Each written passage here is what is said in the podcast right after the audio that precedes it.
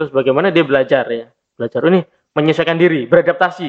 Kan kalau kita pernah ingat eh, ilmuwan ya tentang teori teori evolusi ya Oke. Charles Darwin itu eh makhluk hidup itu yang bisa bertahan adalah yang bisa beradaptasi. Bukan yang dia itu Hmm. yang kuat dia itu yang besar yang bisa bertahan tetapi yang bisa bertahan dan bisa menang itu adalah yang mampu beradaptasi. Makanya ini belajar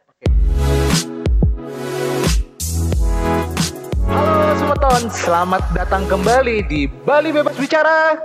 siapa, Siapa aja bisa, bisa bicara. Oke, kembali lagi bagi teman-teman setiap penonton kita. eh, kali ini tampak berbeda di acara podcast kali ini. Kita tampaknya lebih ini ya, lebih makmur ya hari ini ya. Iya. Tampaknya lebih banyak alat yang masuk ke dalam frame karena hari ini juga kita lagi bersuka cita terhadap kedatangannya barang-barang kita yang baru untuk mendukung kegiatan podcast kita, podcast kita ke depan nantinya. Buat teman-teman semua saya ingatkan kembali lagi eh, sebelum mulai bahwa kita tetap harus selalu jaga kesehatan, semuanya juga tetap harus prima, juga harus mengawasi diri. Dengan itu teman-teman juga harus senantiasa menggunakan masker di jalanan dan juga sekarang lagi hype juga untuk menggunakan face shield menghindari eh, hal-hal yang kita tidak inginkan bersama-sama. Semoga teman-teman semua di Bali selalu tetap stay safe. Juga kalau bisa tidak terlalu penting tetap di rumah aja. Oke. Selamat datang nih. Kita kedatangan bintang tamu terhormat Mas Fatkur Rahman. ya Iya. terima kasih udah di invite ya di Iya, podcast yang keren biasa, ini Luar biasa Mas Fatkur ini kenalan saya secara pribadi sebenarnya di luar dari bintang tamu kita, namun kedatangannya beliau kali ini terhormat karena dengan datangnya beliau kali ini ada tambahan eh, brand ya di sekitar kita ya jadinya ya. ya kita kan tetangga bro Oke. Jadi selain selain sebagai bintang tamu Mas Fatkur ini tetangga kami di Ermaja ini kita punya tetangga uh, partner yang di mana kali ini kita ingin serap sari-sarinya nih dari Mas Fatkur terkait dengan ilmu-ilmunya yang saat ini kami anggap wah luar biasa sekali untuk dibagikan kepada semeton Bali yang uh, juga luar biasa untuk bisa memulai suatu hal aktivitas di masa pandemi ini. Untuk itu mungkin Mas Fatkur bolehlah kita minta untuk memperkenalkan diri sendiri dulu kepada teman-teman semua di pendengar kami. ya terima kasih bro Rizky bro Ricky ya Iya dong, Ricky. Ria Ramadhani Ya. jadi eh, hari ini spesial ya kita pakai batik-batik ini Wih, karena kalau iya. Kamis kan ini ya di Bali harus pakai batik ini Iya, batik endek khas Bali ya. Eh, saya dari Ben Laris Fatur Rahman. Jadi sehari-hari kita nongkrong, kita base campnya di Jalan Bedugul, Bedugul. 7A. Jadi teman-teman bisa mampir ke sini kalau lewat. eh digital marketing agency, saya fokus di sana. Eh nama brandnya Ben Laris ya. Nama perusahaannya PT Ben Laris Sahabat Dewata. Wih, di. Jadi kita pengen jadi sahabat eh, untuk semeton semua yang ada di Pulau Dewata untuk membantu go digital dan eh, bisnisnya agar lebih tepat sasaran ke marketnya dan menjangkau lebih luas lagi sehingga nanti omsetnya bisa naik eh, terutama membantu UMKM yang ada di Bali. itu. Mantap Jadi sekali. Ben lari secara singkat seperti itu ya. Jadi mulai bikin web, sosmed dan kebutuhan digital lainnya. Waduh, luar biasa itu. Di masa sekarang ini memang perlu untuk go digital ya di betul. teman-teman. Jadi tapi band laris itu maknanya apa tuh kata-katanya nih? Band laris biar apa tuh maksudnya? Ya, jadi band laris itu biasanya kalau kita sekilas denger nih ya, laris ya. Laris itu artinya laku keras. Ya. Itu doa kita agar klien-klien kita, juga usaha kita, dan orang-orang di sekitar kita juga, juga laku keras ya. Maksudnya dia laku di pasaran gitu kan. Band itu bisa diartikan kalau kita eh, mungkin asalnya dari Jawa ya, band itu agar. Jadi agar laris ya. Agar laris manis ya. Jadi itu sebuah doa dan banyak juga yang suka dan mudah diucapkan gitu ya band laris. Unik unik banget kata-katanya biar laris band Ya, laris ya, oke buat teman-teman yang uh, saat ini juga sedang merintis bahkan yang sudah berkembang sekalipun go digital itu merupakan suatu hal yang sekarang lagi dibutuhkan oleh masyarakat karena kita sekarang sudah megang HP ya setiap orang sudah megang alat digital masing-masing sehingga uh, untuk menegaskan atau di mana kita mengenalkan produk kita ya brand itu yang utama di digital ya yang sangat perlu untuk dipasarkan Iya, betul sekali. Jadi kalau kita lihat nih, misalnya teman-teman ya berhenti di lampu merah ya. Saya sendiri juga kalau berhenti ke lampu merah itu mengamati sekitar. Orang-orang ngapain sih? Ternyata orang-orang pada nunduk ya. Kalau di, naik mobil ya itu pada nunduk ya. Tak kirain tuh dia lagi ngantuk ya atau zikir ya. Ternyata dia apa ngeliatin HP-nya ya. Meskipun di sebelahnya ada istrinya ya. Jadi istrinya nggak ditoleh tuh. Yang ditoleh HP-nya gitu ya. Bahkan ada spanduk baliho itu kadang nggak begitu memperhatikan. Jadi memperhatikan HP-nya. Nah bisnis kita bagaimana itu hadir di setiap gadget ya, gadget orang-orang. Kita masuk di dunia mereka itu uh, wajib ya. Nah, jadi itu salah satu hal penting. Selain memang pengguna internet di Indonesia luar biasa, pengguna smartphone bahkan SIM cardnya itu lebih melebihi jumlah penduduk Indonesia ya SIM card oh, uh, nomornya. Iya, hampir tiga kali lipat dari jumlah penduduk Indonesia. Wah, luar biasa. Uh, jadi penetrasinya luar biasa uh, di internet. Bayangkan 200 juta lebih ya penduduk Indonesia, hampir separuhnya bahkan lebih itu data sebelum COVID. Apalagi setelah COVID ini semua itu harus online. Ya, yeah, anak sekolahan, orang tua dan hampir semuanya belanja harus online ya, sekolahnya online, semua dipaksa online. Nah, bisa jadi itu lebih besar lagi ya. Nah, itulah dalam market kita. Uh, bisnis bagaimana kita hadir di sana biar bisa di ya dikenal ya Pak. Hmm. Ya kan nggak mungkin langsung beli, dikenal dulu baru dia mungkin tertarik produknya baru beli kan. Iya, kira-kira gitu. Sepakat, Mas. Uh, mungkin disinggung tadi ternyata sama Mas Fatwar sendiri tentang COVID ya di era pandemi. Jadi kita itu sebenarnya mengundang Mas Fatwar ke sini salah satunya adalah untuk sama-sama berdiskusi nih. Kan di episode sebelumnya kita sempat kedatangan tamu dari Satgas Milenial tentang COVID. Nah, beliau itu menceritakan sedikit tentang dampaknya dari segi kesehatan dan juga proses mitigasinya. Nah, kita lihat nih Mas Fatkur kita undang juga uh, kita harap ingin memberikan pandangannya sih terkait dengan dunia pandemi uh, saat ini sebenarnya gimana sih langkah-langkah kita itu untuk bisa bangkit nih Mas? Mungkin teman-teman banyak yang sedang putus asa di masyarakat ya kan terkait dengan usaha dan bisnis. Nah, mungkin Mas Akur nih punya solusi nih di bagi teman-teman yang seperti itu. Ya, ini uh, sekedar sharing aja. Jadi okay. mungkin uh, teman-teman sebenarnya ini era di pandemi ini ya, kalau kita lihat sebenarnya sudah mulai Desember kalau secara global kan yeah. Iya. uh, Desember tuh sudah mulai uh, timbul ya di daerah Cina sana. Dan memang itu terdampak memang. Di Indonesia belum begitu kelihatan. Tetapi kalau kita lihat yang target marketnya orang-orang Cina yang datang ke Bali itu Januari itu sudah mulai goyang. Dan bahkan sudah mulai ada yang tutup. Hmm. restoran ini yang marketnya Cina. Tetapi uh, kita ya secara umum ya di Indonesia karena uh, pemerintah juga waktu itu belum mengumumkan ya pada saat Januari itu belum tetapi di Maret ya, di Maret akhir kalau saya nggak salah ya, uh, Pak Jokowi mengumumkan bahwa kita uh, waspada ya di corona ini. Nah, sejak Maret, April, Mei, Juni, ya sekarang Juli ya, ya sekarang berapa ya udah, udah hampir lima bulan ya. ya. Nah, itu. Jadi yang pertama yang harus kita lakukan memang uh, kalau dulu sebenarnya ini kan sudah era harusnya bangkit. Jadi ada beberapa tahap tahapan pertama itu shock ya. Memang ya shock oh, iya, dulu, ya, shock dulu ya. Setelah shock, bagaimana ya kita nggak lama-lama shock lah di sana ya. Shock kaget, uh kaget itu kan. Iya. Istilah orang dikasih prank, kasih apa kaget, ya kan. Setelah dia kaget, terus bagaimana dia belajar ya. Belajar ini menyesuaikan diri, beradaptasi. Kan, kalau kita pernah ingat eh, ilmuwan ya tentang teori teori evolusi ya, okay. Carlos Darwin itu uh, makhluk hidup itu yang bisa bertahan adalah yang bisa beradaptasi, bukan yang hmm. dia itu yang kuat, dia itu yang besar, yang bisa bertahan, tetapi yang bisa bertahan dan bisa menang itu adalah yang mampu beradaptasi. Okay. Makanya ini belajar. Okay. Nah, belajar, habis itu dari sini belajar, bangkit, lalu kita bisa berbagi ya. Jadi empat itu. Jadi yang harus ini ya tadi shock udah iya, lewat.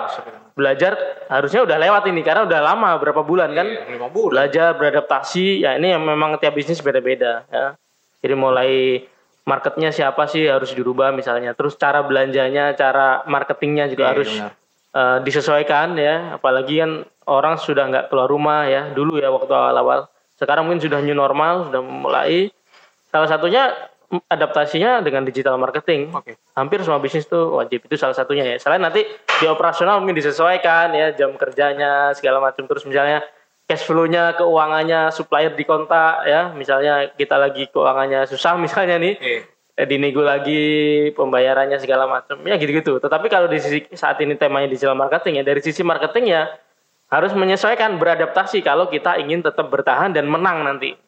Dan Hmm. ujung-ujungnya kita harus berbagi ya. Karena pada saat ini nggak bisa kita sendiri yang yang istilah ketika sukses ya kita harus ber- berbagi ke yang lain terutama dalam kondisi covid ini.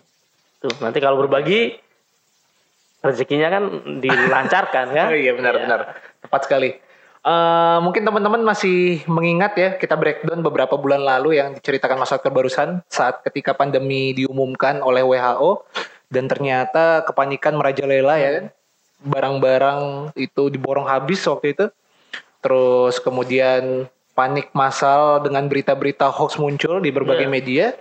Dan itu secara psikologis mempengaruhi masyarakat kita sehingga apa ya tingkat stres itu malah makin menjamur. Tapi kalau boleh saya tahu, digital marketing itu apakah tembus untuk ke masyarakat yang ibaratnya di Indonesia ini kan kegaptekan itu, mohon maaf nih guys, teman-teman yang masih sulit untuk mengerti teknologi kan masih banyak nih mas. Mungkin keluh kesahnya selama ini selama berdagang digital marketing ini gimana mas kalau boleh saya tahu di masyarakat?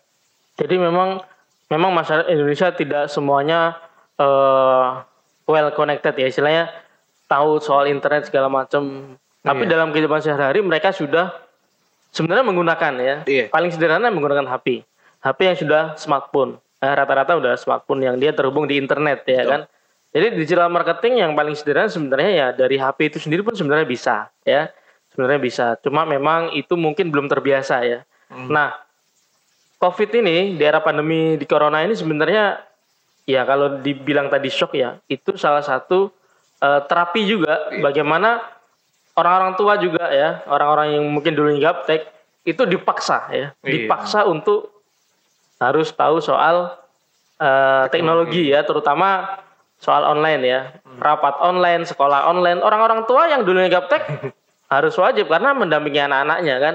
Jadi selama beberapa bulan ini ya tiga bulan lah minimal tuh mereka belajar soal online ini. Jadi saya pikir ya sebelum covid sebelum corona dan saat corona atau setelahnya nanti justru ini akan jadi mereka naik derajat ya Oh. mungkin dari sisi kesabaran mereka oke pasti harus sabar ya. Ya kan mereka Oke, harus sabar kita oke. harus sabar. Tetapi dari sisi skill digital ya menggunakan HP laptop ya dan yang teknologi lain itu dia naik.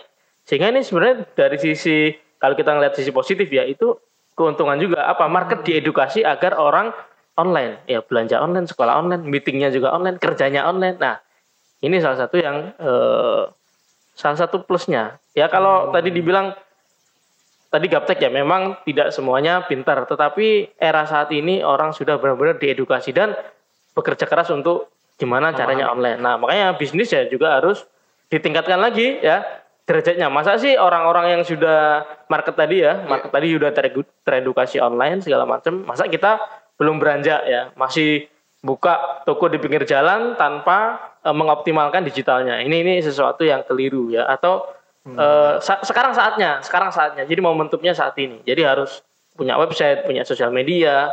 Di Google Map harus dia harus ada di situ sehingga dicari eh, bisnisnya dicari eh, apa tentang tentang dia tentang bisnisnya. Itu itu ketemu nanti di online ya. Itu kalau orang nyari ya. atau promosi datang iklan-iklan kita nyampe di HP-HP eh, market kita target Iya, market kita. itu itu yang penting ya. Itu guys, yang penting itu bagaimana bisa beradaptasi berarti Iya, ya, beradaptasi. seperti yang kita bicarakan tadi di pertama. Eh, terus eh, selama ini kalau boleh saya tahu Ben Laris itu sudah sejak lama, sudah sejak berapa lama mas? Benaris itu sejak secara resmi sejak tahun lalu ya 2019 Oke. tapi nama Benaris itu sendiri benaris.com itu sejak 2017 Uh, dari dulu- 2017. Eh, sejak 2017 sudah melayani Oh, eh, gitu. bikin website terutama ya. Sebelumnya sebelum 2017 sudah melayani saya secara pribadi ya. gitu, Belum ada nama Benaris. Cuma Benaris ini saya nemu inspirasinya ya kalau orang bikin invoice, bikin namanya apa sih bisnisnya? Masa Fatkur kan di invoice-nya kan nggak mungkin ya. Eh, ya udah apa pikir akhirnya ketemu lah nama Benaris ini. Setelah bertapa sekian lama gitu kan. Waduh, di gunung mana mas? Ya di Bali lah. Oke, siap. Oke, dari dua, uh, udah lama benar ternyata ya uh, konsep Ya, dari Ben Laris ini baru direncanakan. kemarin lah, masih baru kita kemarin. baru ya, masih Nah, muda. Nah, kalau bisa saya lebih tahu berarti kan selama ini klien udah banyak dong dari sebelum pandemi. Ya, sebelum pandemi sudah banyak ya. Maksudnya udah klien. eh, kita sudah buat 100 web lebih lah ya. Wah, luar biasa. di 100 setahun ya, setahun kemarin. Gila. Setahun. Kalau yang sebelum-sebelumnya belum kita hitung-hitung lagi ya. Eh, itu masih web, belum yang lain. Eh, dan itu ternyata ya kita bersyukur bahwa kita eh, dipercaya oleh Iya. masyarakat, terutama di Bali ya, Hmm. meskipun ada di luar Bali juga. Tetapi yang lebih penting adalah kita punya tanggung jawab sosial untuk mengedukasi masyarakat, mendidik masyarakat Hmm. agar gimana sih memakai eh, digital marketing ya, meng- mengoptimalkan dunia online untuk bisnis mereka. Jadi kita juga sering mengadakan pelatihan-pelatihan. Saya juga secara eh, sering mengisi pelatihan-pelatihan workshop yang itu eh, mengedukasi masyarakat ya, agar mereka bisa go digital. Mereka lebih paham ya, Oke. lebih paham. Nah, berarti kalau memang dari sebelumnya ini sudah memiliki banyak klien nih, kalau boleh saya kepo dikit, berarti banyak juga ya klien-klien mungkin yang shock di masa sekarang ini. Iya. Yang pasca pandemi ini mungkin sedang ya gimana ya, sedang keruh ya maksudnya karena pandemi ini. Hmm. Nah, Mas Akur ini di Benlaris untuk strategi kepada klien yang misalnya mereka sedang down dan segala macamnya, apakah Benlaris ini menawarkan sesuatu yang berbeda di antara after dan before Iya. pandemi? Ya, kalau eh, klien ya atau calon customer juga ya market Oke, yang di Bali ataupun di mana pun ya itu memang mengalami dampak ya dari krisis ini. Mulainya awalnya dari epidemi waktu itu di sana ya di Wuhan, Iya. terus statusnya jadi pandemi, dari pandemi naik lagi statusnya jadi krisis global ekonomi. Jadi nggak hanya dari sisi kesehatan, ekonomi juga berdampak ya Iya. berdampak sehingga terutama di Bali ya karena mengandalkan traffic atau kunjungan dari wisatawan luar negeri juga domestik juga itu sangat-sangat berpengaruh ya apalagi Bali menggantungkan eh, punggung ekonominya ya eh, tulang punggung ekonominya itu di pariwisata. Bahkan saya pernah baca di berita itu 75% ya datanya itu warga Bali eh, mata pencariannya itu di pariwisata. Bisa dibayangkan Iya, ketika 75% tadi tiba-tiba seperti- turun ya turun ya. Okupansi hotel bisa sampai Iya. mendekati zero mendekati nol sehingga ya sangat berpengaruh. Ah itu maka dari itu Ben Laris eh, untuk ke klien yang perpanjangan website ya kita kasih diskon. Terus juga yang mau bikin usaha baru kita juga kasih banyak diskon ya. Bahkan eh, sampai 50% kita kasih. Wah, atau punyanya berapa sih gitu. Budgetnya berapa kita bantu. Terus sampai eh nyicil nggak apa-apa ya. Sampai Iya. segitunya kita. Ya. jadi kan kalau sekarang pandangan bikin web itu misalnya ma- mahal banget ya. Misalnya uh harus berapa puluh juta berapa ratus juta. Karena dulu saya pernah juga bikin website sampai ratusan juta gitu kan satu website ya. Dan orang berpikirnya juga wah website itu sesuatu yang mahal sesuatu Nah, yang sulit. iya. nah di Benaris ini kita eh, gimana kita membuat website ya atau yang lain-lain itu terjangkau bahkan bisa dicicil ya. Nah, kita melihat kondisi seperti itu. Ya dan kita ajarin juga mereka. Kita ajarin cara update-nya gimana ya kalau dia nggak bisa pengen belajar ya kita ajarin gitu kan Oke, itu. maintenance-nya berarti ya terus dilakukan. Maksudnya klien-klien yang ibaratnya ingin melanjutkan ke tahap selanjutnya, bertanya Ya. lebih lanjut tentang bagaimana mengurus dari Hmm. web ini, Benlaris ini tetap melay- eh, tetap melanjutkan pelayanan ya. Iya, betul. Seperti itu. Heeh. ya. Itu sih kalau saya lihat di masyarakat kan banyak yang semangat membuat ketika udah jadi loyo, tidak Iya. ah, tidak ada kelanjutan. Iya iya Seperti itu sih yang saya lihat. Jadi mungkin kalau sudah dijelaskan tentang kondisinya dari Ben Laris itu sendiri, saya ingin nanya ke hal yang bersifat sedikit pribadi sebenarnya. Mas Fatkur ini basicnya apa sih kok bisa lari sampai ke digital marketing? oh iya Nah ini, Hmm. basic saya sebenarnya eh, kuliah saya ya kuliah saya itu ekonomi ya oh ah, ekonomi Nah, ekonomi karena memang dulu waktu saya kecil ya eh, punya cita-cita itu pengen jadi pengusaha ya pengusaha Wih. kalau pengusaha ini kuliahnya apa ya yang paling ya nyambung lah ya ya ekonomi, Ekonomi, benar. tetapi di sisi lain saya itu suka sekali dunia IT ya sejak Teknologi. SMP itu saya eh, pengen sekali belajar komputer dan bisa komputer tetapi waktu itu saya nggak punya komputer. Akhirnya saya setiap hari tuh rental. Jadi uang belanja saya, uang saku saya itu buat rental komputer. nggak ada yang dikerjain nggak ada tugas yang penting saya ngutak-ngutik komputer ya ngetik surat ya atau buka browser internet segala macam itu sejak SMP dan sejak SMP itu juga sudah punya cita-cita pengen membentuk eh, cyber army gitu ya. Terus juga Oke, ya oke. komunitas ataupun perusahaan yang itu dunia digital lah gitu. Nah sejak itu eh, sejak SMP ya SMP SMA sampai kuliah pun biaya kuliah saya itu juga salah satunya sampingan dari bikin web ya. Iya. jadi bikin web itu kerjaan sampingan saya Gitu. agar dapat dana untuk bisa kuliah gitu kan atau yang lain yang lain gitu sehingga pas lulus kuliah ya udah lanjut ya yang website ini ke digitalnya itu Iya, lanjut berarti ngerti pasarnya dari ekonomi, ngerti usahanya dari ekonomi.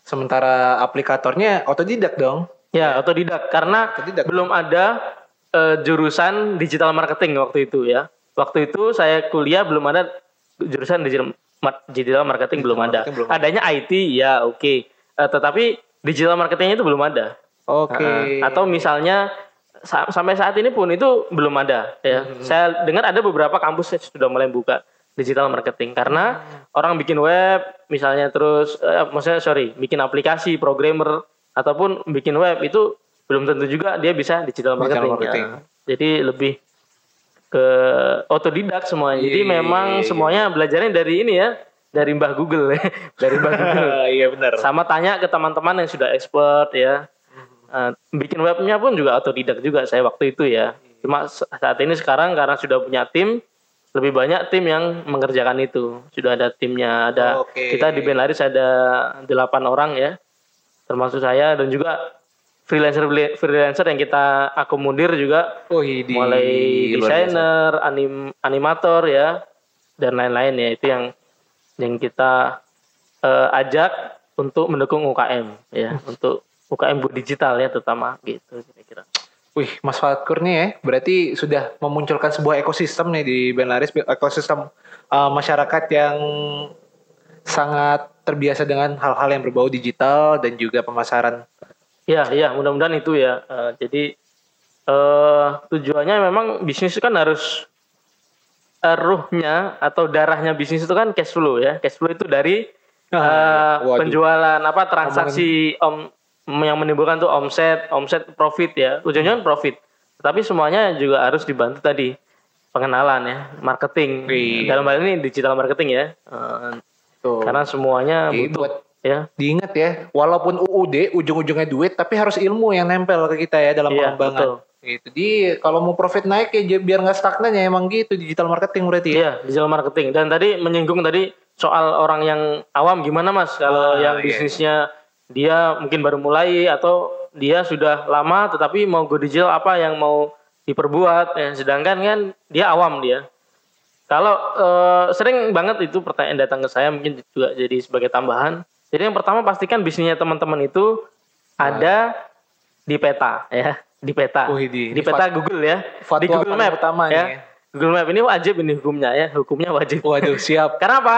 Orang kalau butuh sesuatu nyarinya di Google. di Google benar. Dan di Google itu mendahulukan peta pasti, mendahulukan pencarian terdekat. Makanya peta ini wajib.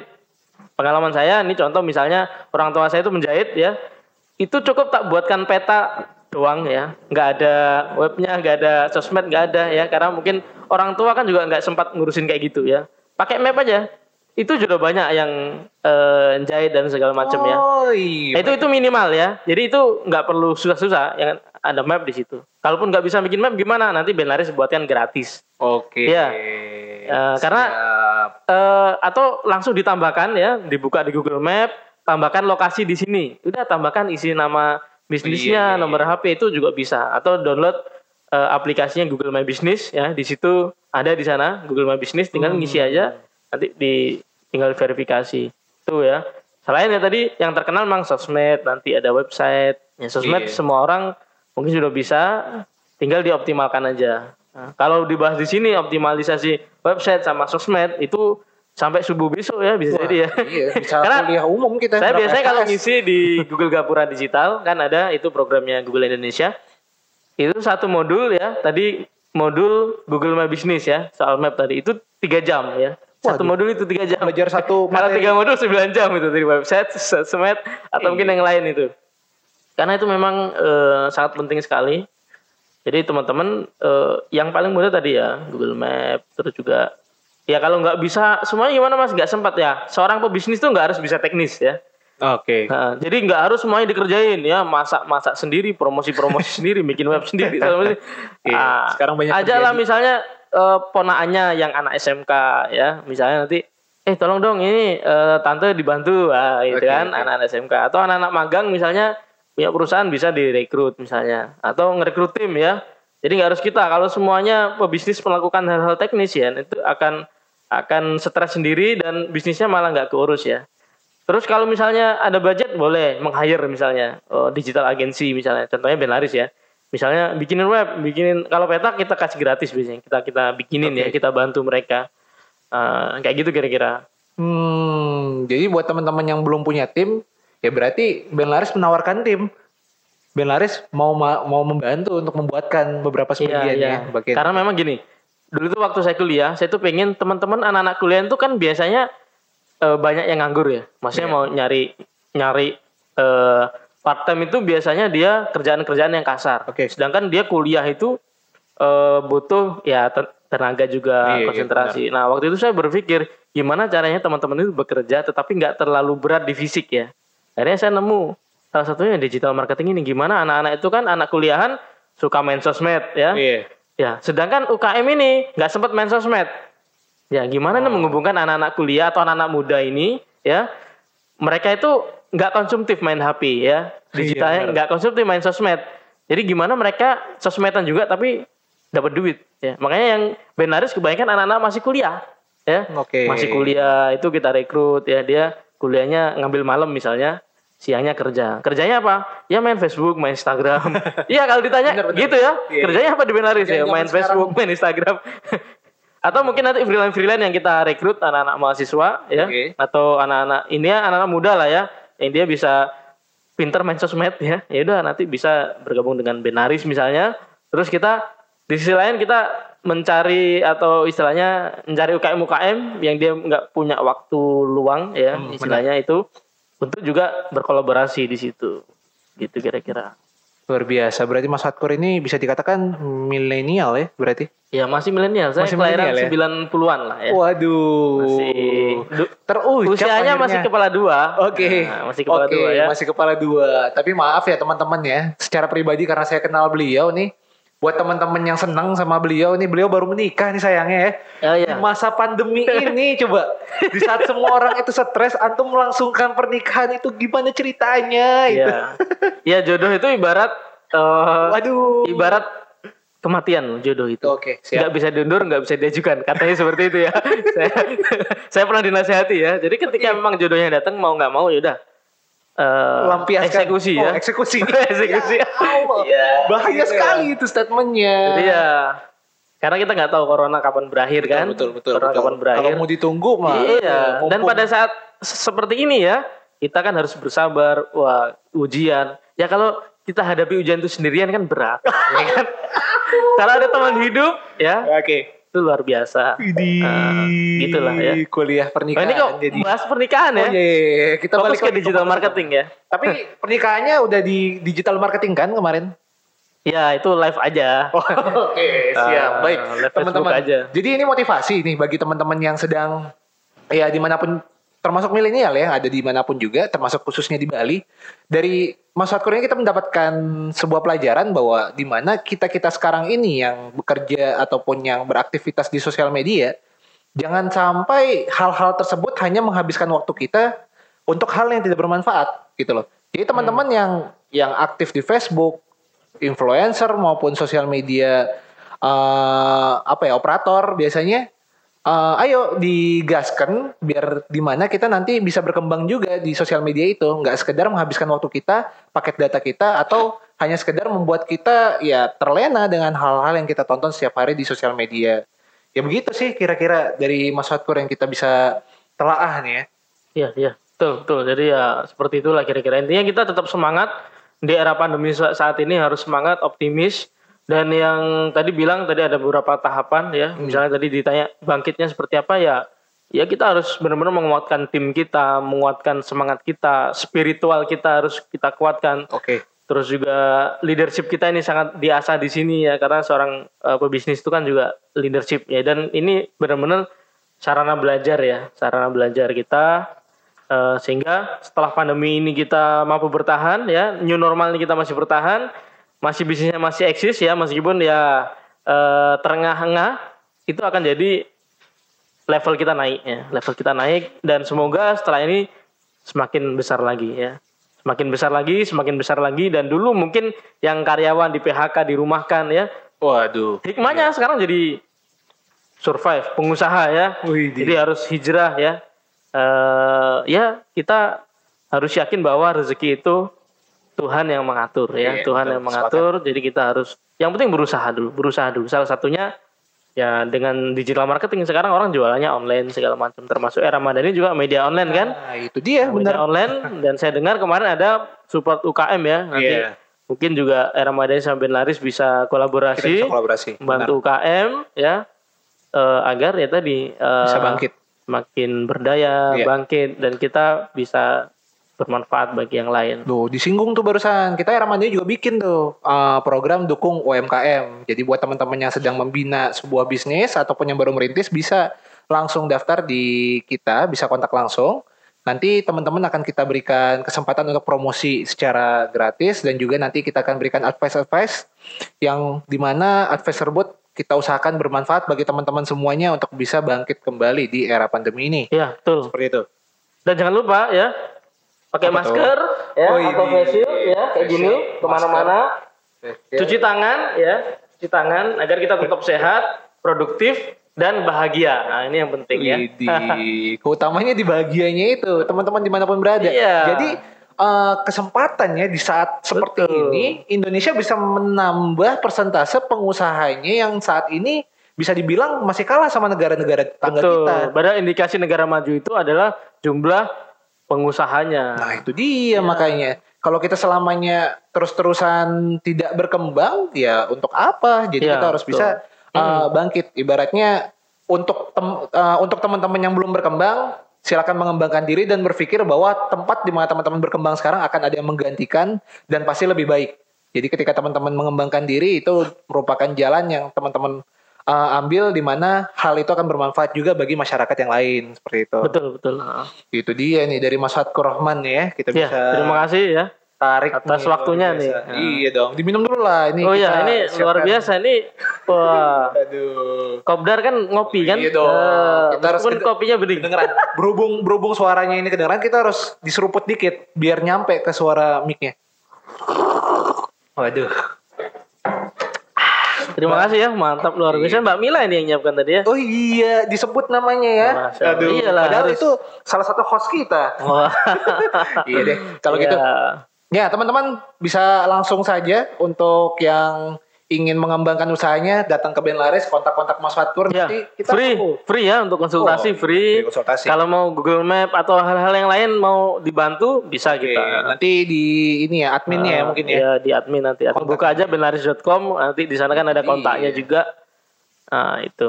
Mungkin pesan buat masyarakat sekarang lagi untuk yang terakhir? Untuk terakhir, jangan lupa follow IG saya dan Benlaris ya. ya, nah, nah, ini sponsor aja ya. Eh, oh, iya. sponsor ya. Sponsor. nah, nah, nah, ya. Jadi itu ya, jangan lupa follow IG. Iya. uh, pesannya ya, ini bagi saya sendiri juga, bagi teman-teman yang menyimak.